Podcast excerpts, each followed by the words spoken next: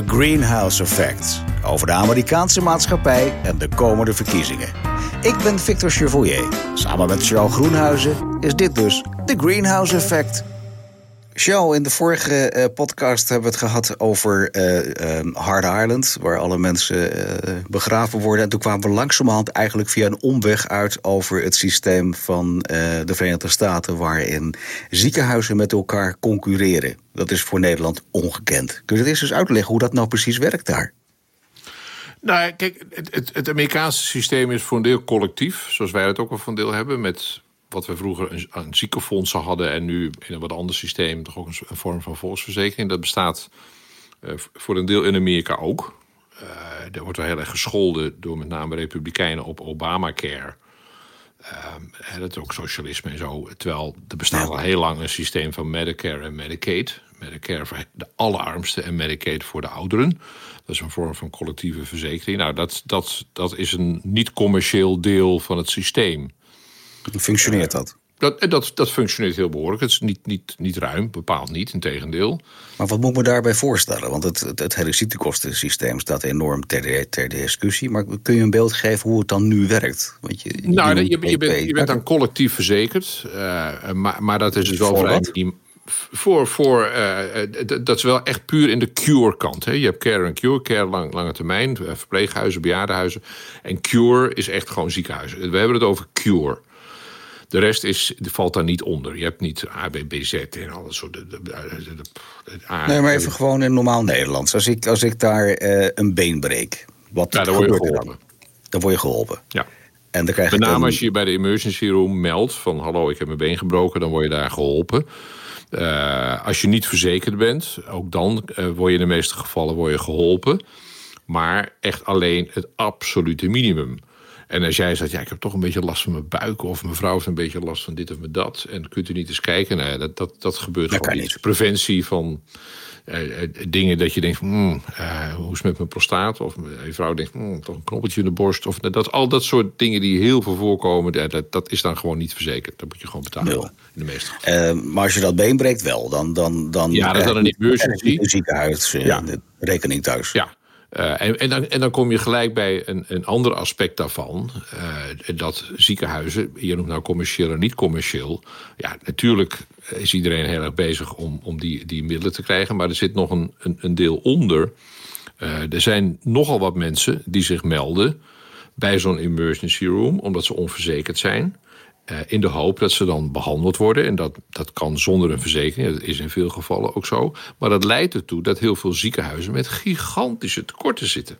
Ja. En het leidt er ook toe dat heel veel ziekenhuizen voor hun voortbestaan afhankelijk zijn van charity, van liefdadigheid. Oh. Uh, een goede vriend van ons is, uh, werkt in Children's Hospital in uh, Washington DC. Dus een heel groot, zeer gerenommeerd en vooraanstaand kinderziekenhuis. Ja. Uh, specialiteit daar steek- en schotwonden. Maar dat is eigenlijk... uh, dus ja, daar komt nog alles naar binnen. Ja. Uh, en die, die is heel lang daar ook in de emergency room heeft hij daar gewerkt. En die zegt van Charles, als wij niet grote delen van onze inkomsten zouden krijgen uit liefdadigheid in allerlei vormen, dan zou ons ziekenhuis binnen de kortste keren failliet zijn. Anders zouden ze al deze onbetaalde zorg eenvoudig niet kunnen doen. Hij noemde ook als voorbeeld aan, aan, de, aan de andere kant. Hij zei, hij zei, ja, wij zijn natuurlijk heel erg dol op mensen die de volle map betalen. Want dat zijn er niet zoveel. Mm. Wat ze heel veel proberen bij gewoon ouders die komen met een kind binnen met iets en er moet iets gebeuren. En dan proberen ze die ouders naar draagkracht toch wel iets in rekening te brengen. Ja. Uh, maar lang niet de volle map. Hij zei ja, het, het, bij ons gaat echt de vlag uit. Uh, als de telefoon gaat bij de telefonisten... en dan uh, hoorden ze een, meneer of een mevrouw, vader of moeder... met een uh, funny accent. I, I am here at the airport with my child. Can I come to your hospital? Zo deed hij het ook voornamelijk. Ja. Can I come to your hospital with my child? en dan weten ze eigenlijk wel, ja, ik kom ergens uit India of Midden-Oosten en een noodgeval en ja, kind het vliegtuig laden en hup. Hij zei, want ze komen er niet alleen met hun kind, maar ze komen ook met een American Express Goldcard. Ja. En die zijn zwaar aan de beurt qua betalen. Mm. Ja. En zo is het, en ik heb wel eens gezegd, het is, het is een beetje de markt van Marrakesh. Dan kom je ook op, wil je iets kopen van servies of een, een, een, een, even zo'n lelijk vloerkleed. Special price for you. You are my friend. En dat is, het is, het is natuurlijk geen manier om gezondheidszorg te organiseren. Maar die vriend van ons, Steve, die zei ook al tegen mij: Charles, als je een betere methode weet in de omstandigheden waarin wij verkeren, be my guest. Maar ik zou het niet weten. Maar daar zit dus eigenlijk, in dit simpele voorbeeld, zit, zit de, de kern. Ik heb het zelf gehad met onze oudste zoon, die is nu 28. Uh, fanate skier, wedstrijdskier. En die maakte een ontzettend harde klap. Ja. Nou, ik zei verder de ellende besparen. Hij kwam ergens terecht in Pennsylvania. De eerste keer dat we niet bij zo'n skirace waren. Uh, en het leek heel ernstig. Het leek een gescheurde lever te zijn. Zo. Uh, dat is niet fijn, hè? Nee. Uh, en hij kwam in een of andere emergency room daar in Pennsylvania terecht... waar links en rechts mensen dood lagen te gaan. En met, ja, geen idee. En nou, wij werden daarover gebeld en paniek. En uh, weer uit hetzelfde ziekenhuis een andere een chirurg... Uh, die wij goed kenden, ook een zeer vooraanstaande man... ook gespecialiseerd in schotwonden. Uh, en die zei, wat is er aan de hand, zo en zo, waar ligt hij? Hij zei, ik ga wel even bellen. en een beroem, echt een, in die wereld een, een beroemdheid ja. deze man. Maar goed, er woonde bij ons een boekkind op dezelfde school. En die had binnen een half uur had hij ons kind in een helikopter... naar een groot traumacenter in Philadelphia. Okay. Uh, dat een normaal, normaal kind uh, was dat niet gelukt. Maar goed, nee. dat is dan de ongelijkheid ook weer in zo'n systeem. En mm -hmm. onze zoon heeft daar tweeënhalf uh, dag gelegen op die emergency room. Eigenlijk niks idioots gedaan. Bleek ook gescheurde nier te zijn. Nog niet fijn, maar minder ernstig. En ja, ze hebben eigenlijk alleen een beetje onderzoekjes gedaan en foto's gemaakt. en we kwamen hem ophalen. 37.000 dollar. Oh. En uh, daar krijg je niet zo gauw gek. Maar ja. toen moest ik wel even slikken. En toen was er in die tijd, dat was nog een tijd dat ik bij de NOS werkte, ik de NOS noodnummer gebeld. Ik was verzekerd via de NOS. En zeiden: niks doen, niks doen, Charles, niks betalen. Je krijgt een case-nummer en een telefoonnummer en dan uh, gaan we dat uitonderhandelen. Ja. Nou, ik noem die voorbeelden om je duidelijk te maken dat, dat zo'n zorgstelsel daar totaal anders georganiseerd is. Waarbij het een rol speelt: wie ben je? Wat verdien je? Heb je vrienden op de goede plekken? En dat kan je dan uiteindelijk boven die middelmaat uittillen. Ik had het zelf een keer met een oogprobleem. Ja, uh, voordat je verder gaat, nu maak je me even nieuwsgierig. Is het uiteindelijk die 37.000 dollar geworden? Nee, of is dat uitonderhandeld naar iets wat wij, wat wij normale prijzen vinden? Degene die ik over aan de telefoon kreeg en zei: Je krijgt een case nummer. En die zei: Nou, we betalen ja. maximaal de helft.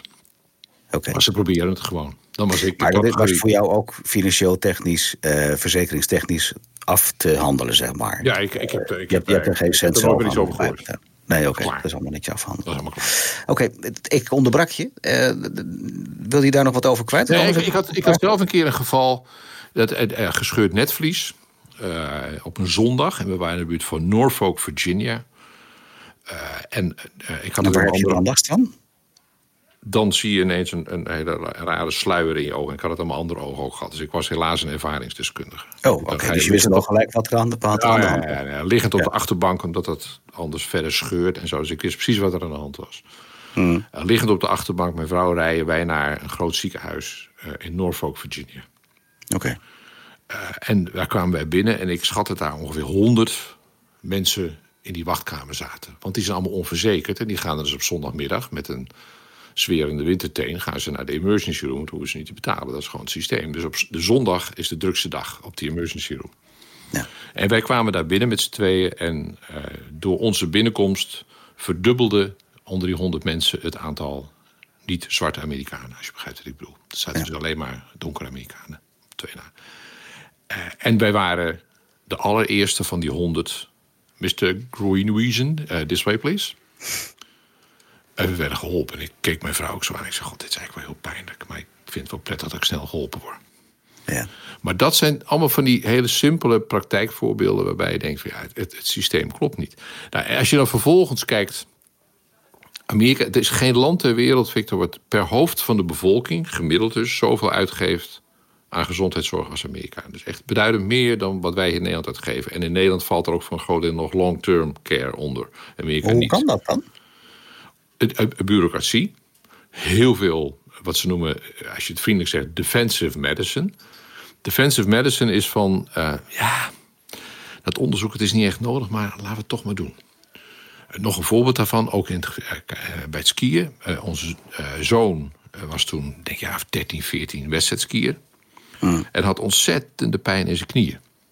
Ja. en nou, dacht, god, was hartstikke aan het groeien. En geen idee. En ook zwaar belasten. Met skiën is natuurlijk heel erg op je knieën. En uh, ja. had echt pijn en klaagde erover. En, dus ik zei, nou weet je wat, we gaan gewoon naar een orthopeet. En laten we er gewoon even naar kijken. Als er iets scheef groeit, dan moeten we het weten. Dan moeten we ingrijpen. En misschien is het gewoon einde seizoen en, enzovoort. Ja, je verzint van alles dan. En uh, dus wij naar een orthopeet toe, ik met hem. En uh, nou, zo en zo. Die kijken, die maakt een x-ray. Uh, en vijf minuten later zei nee, het ziet er allemaal keurig uit. En waarschijnlijk een beetje overbelast door dat skiën enzovoort. En toen zei hij van, you know what? Hij zei, why don't you do an MRI? Uh, een collega, uh, verdieping daarboven. Uh, dat is allemaal privé, hè? dat is allemaal hartstikke mm. particulier.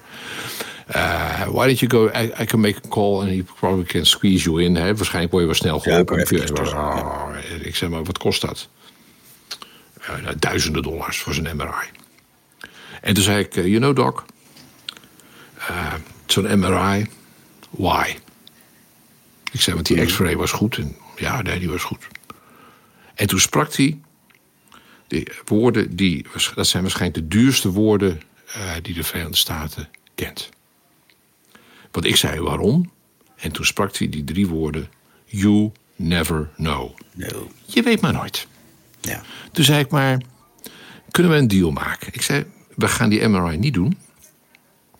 Ik ga met mijn zoon naar huis en we gaan de komende weken op ons gemak bekijken. Skiseizoen zit erop en, en misschien gaat het gewoon vanzelf over en is het helemaal. Hij zei: That sounds like a good plan, but you're responsible. Ik, ben, ik zei, nee, dat begrijp ik. Ik zei, nee, oké, we, we, stellen nu vast op die x-ray is niks mis. Maar het is geen garantie dat er niet... Ik zei, nee, dat begrijp ik. Nee, nee. Ja. En het ging over. En we zijn vrolijk verder gegaan. En hebben al die duizenden dollars bespaard. Er zit dus eigenlijk een hele perverse prikkel in. Er zit een zeer perverse prikkel in. Ja. Het is echt, het is, wij noemen hier wel de slager die zijn eigen vlees keurt. Uh, maar niet alleen dat, maar ook de slager die uh, zelf de prijs van het vlees bepaalt. Ja. En ook tegen anderen kan zeggen van je moet ook die hoge prijs vragen. Het is een, wat dat betreft voorkomen, vergeef me de woordspeling, verkankerd systeem. Ja. Maar ja, nu heb je het over een systeem wat nu een coronacrisis over zich heen krijgt. Ja, dat kunnen ze niet aan. Uh, wat gebeurt daar allemaal nu? Want ik heb gelezen dat de private ziekenhuizen waar jij het net over hebt, uh, dat die nog steeds ruimte hebben. Ja, Sterker, die hebben gewoon ruimte over. En er is geen verzekering die, die zal toestaan dat jij in zo'n duur ziekenhuis uh, zelf gaat liggen. Of uh, je vrouw of een van je kinderen of je moeder of je vader onderbrengt. Dat, dat gaat niet gebeuren. Dus er is, zoals alles in Amerika, Kijk, ongelijkheid hoort bij het leven. Uh, maar de mate van ongelijkheid, ook op dit vlak, is in Amerika, in ieder geval voor de rijke westerse landen, echt ongekend. Ja. Uh, en het is absoluut waar dat je voor dit soort zorg, maar dat geldt ook voor bijvoorbeeld als je iets aan je hart hebt of kankerbehandelingen, al, al dat soort dingen die, die we op onze leeftijd kunnen krijgen, uh, zijn die behandelingen in particuliere ziekenhuizen echt ontzettend veel beter dan in een zeg maar, openbaar publiek ziekenhuis... waar je met je Medicare of Medicaid of met een wat krakkemikkige verzekering terechtkomt. En daar komt bij, en dat is actueel nu bij uh, de, de, die, die coronacrisis... A, zijn er ondanks Obamacare ongeveer 30 miljoen Amerikanen... die hebben geen enkele vorm van ziekteverzekering. Dat mm -hmm. aantal neemt nu met miljoenen toe omdat mensen hun baan kwijtraken. Dus de aan hun baan gekoppelde ziekteverzekering vervalt... En ze zijn ja, dus even voor mijn beeldvorming. Mensen raken hun baan kwijt nou, door de weg. coronacrisis. Ja. En raken ook hun verzekering kwijt door de coronacrisis. Ja. Ja. En kunnen dan weer corona krijgen, waardoor er eigenlijk niks geregeld wordt voor ze. Ja. Absurd eigenlijk, hoe dat dan werkt daar. Ja, niet, niet in het Amerikaanse denken, maar dat, dat, dat is voor ons. Maar goed, wij denken heel collectief, uh, socialistisch. Ja, ja bijna wel. Ook, ook al zou je recht zijn, dan zou je nog socialist ja, nou ja, zijn. Ik zeg ook als tegen VVD'ers in Amerika zou je socialist zijn. Dat vinden ze niet altijd een compliment, maar uh, ja, nee, ja, zo gaat dat. En je moet je ook realiseren dat degenen die nog een baan hebben. Uh, nou, dat, er zijn nu afgelopen weken 16 miljoen geregistreerde werklozen bijgekomen. De ongeregistreerde, kleine ondernemers en zo zitten daar niet eens bij. En daar zitten er ook, ook velen bij die sowieso al geen betaalde ziektedagen hadden. Nou, dat is, als je in Nederland een baan hebt, dan word je ziek en dan krijg je een uitkering. Kunt zeggen dat het misschien in Nederland misschien wel heel erg luxe geregeld is af en toe, maar goed, kun je vinden.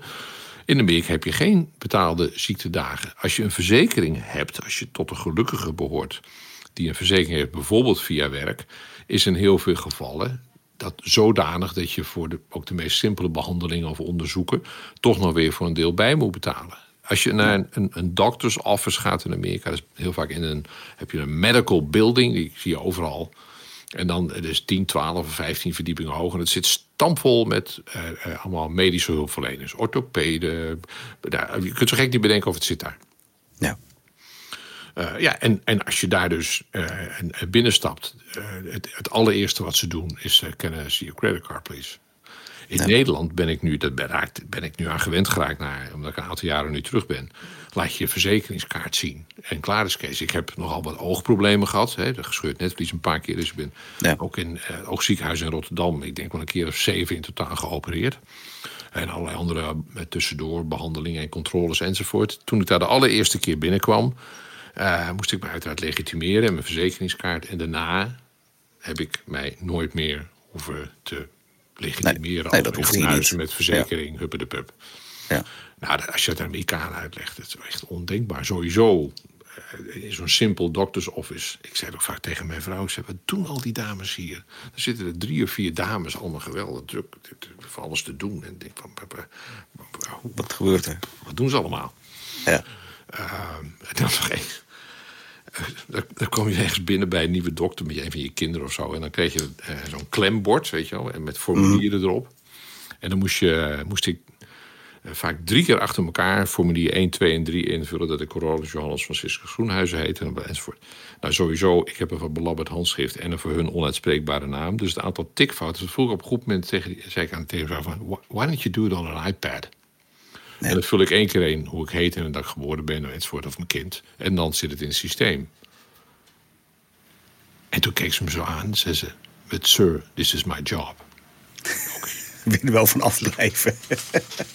Dan ga je maar eventjes invullen. Ja. Maar dat zijn allemaal van die en, en, uh, uh, uh, van de luxe problemen. Ik bedoel, want ik heb mijn ja. creditcard bij me en ik heb een verzekeringskaart en ik ga er niet failliet aan. Maar luister, Victor. Het niet kunnen betalen van doktersrekeningen is een van de belangrijkste redenen voor privé faillissement van mensen in Amerika. Het kan je gebeuren je... of jij hebt kanker of je vrouw heeft kanker of iets En uh, je kunt het überhaupt niet betalen. Of ja. na 10 of 20 chemokuren zegt de dokter van we have to have a serious conversation here. En dan gaan ze stoppen met betalen. Hmm. Uh, dus mensen eten hun huis op bijvoorbeeld of een, ja. een life savings. Uh, en dus faillissement wordt heel vaak veroorzaakt door het niet kunnen betalen van zorgkosten. En dat is toch een andere, totaal andere dynamiek. En daar komt deze crisis ja, overheen. Ja, deze crisis overheen. Ja, dat net zeggen. Ja, ik, ik ben bang dat we niet eens kunnen inschatten hoe deze plaatjes eruit gaan zien nu. Nou, je moet echt... niet nadenken nee. over de mate nee. van echt diepe ellende waar mensen nu doorheen gaan. En, en, en we hebben eerder gesproken over die doden uh, daar in New York. Mm. Je wilt niet nadenken hoeveel mensen er nu, as we speak, in de allergrootste ellende ziek sterven ja. misschien, uitzichtloos, geen hulp, ja. geen familie, geen opvang. Dat, dat is, dat, dat, daar springen de tranen je bij in de ogen. En dat is een systeem. We hebben het bij een eerdere podcast gehad van gaat er nou wat veranderen in Amerika? Nou, ik hoop hartstochtelijk. Ik hou van dat land. Uh, het is mijn tweede vaderland. Onze kinderen zijn er opgegroeid. Ik hoop hartstochtelijk dat het ze eindelijk lukt. Uh, of het nou linksom of rechtsom is met president X, Y of Z. Het zal allemaal wel. Maar dat het ze lukt om op dat punt een soort mate van beschaving te bereiken... die wat dichter komt in de buurt van minimale medemenselijkheid en waardigheid. Mooi einde van deze podcast, van deze aflevering, Graag tot de volgende keer. My pleasure.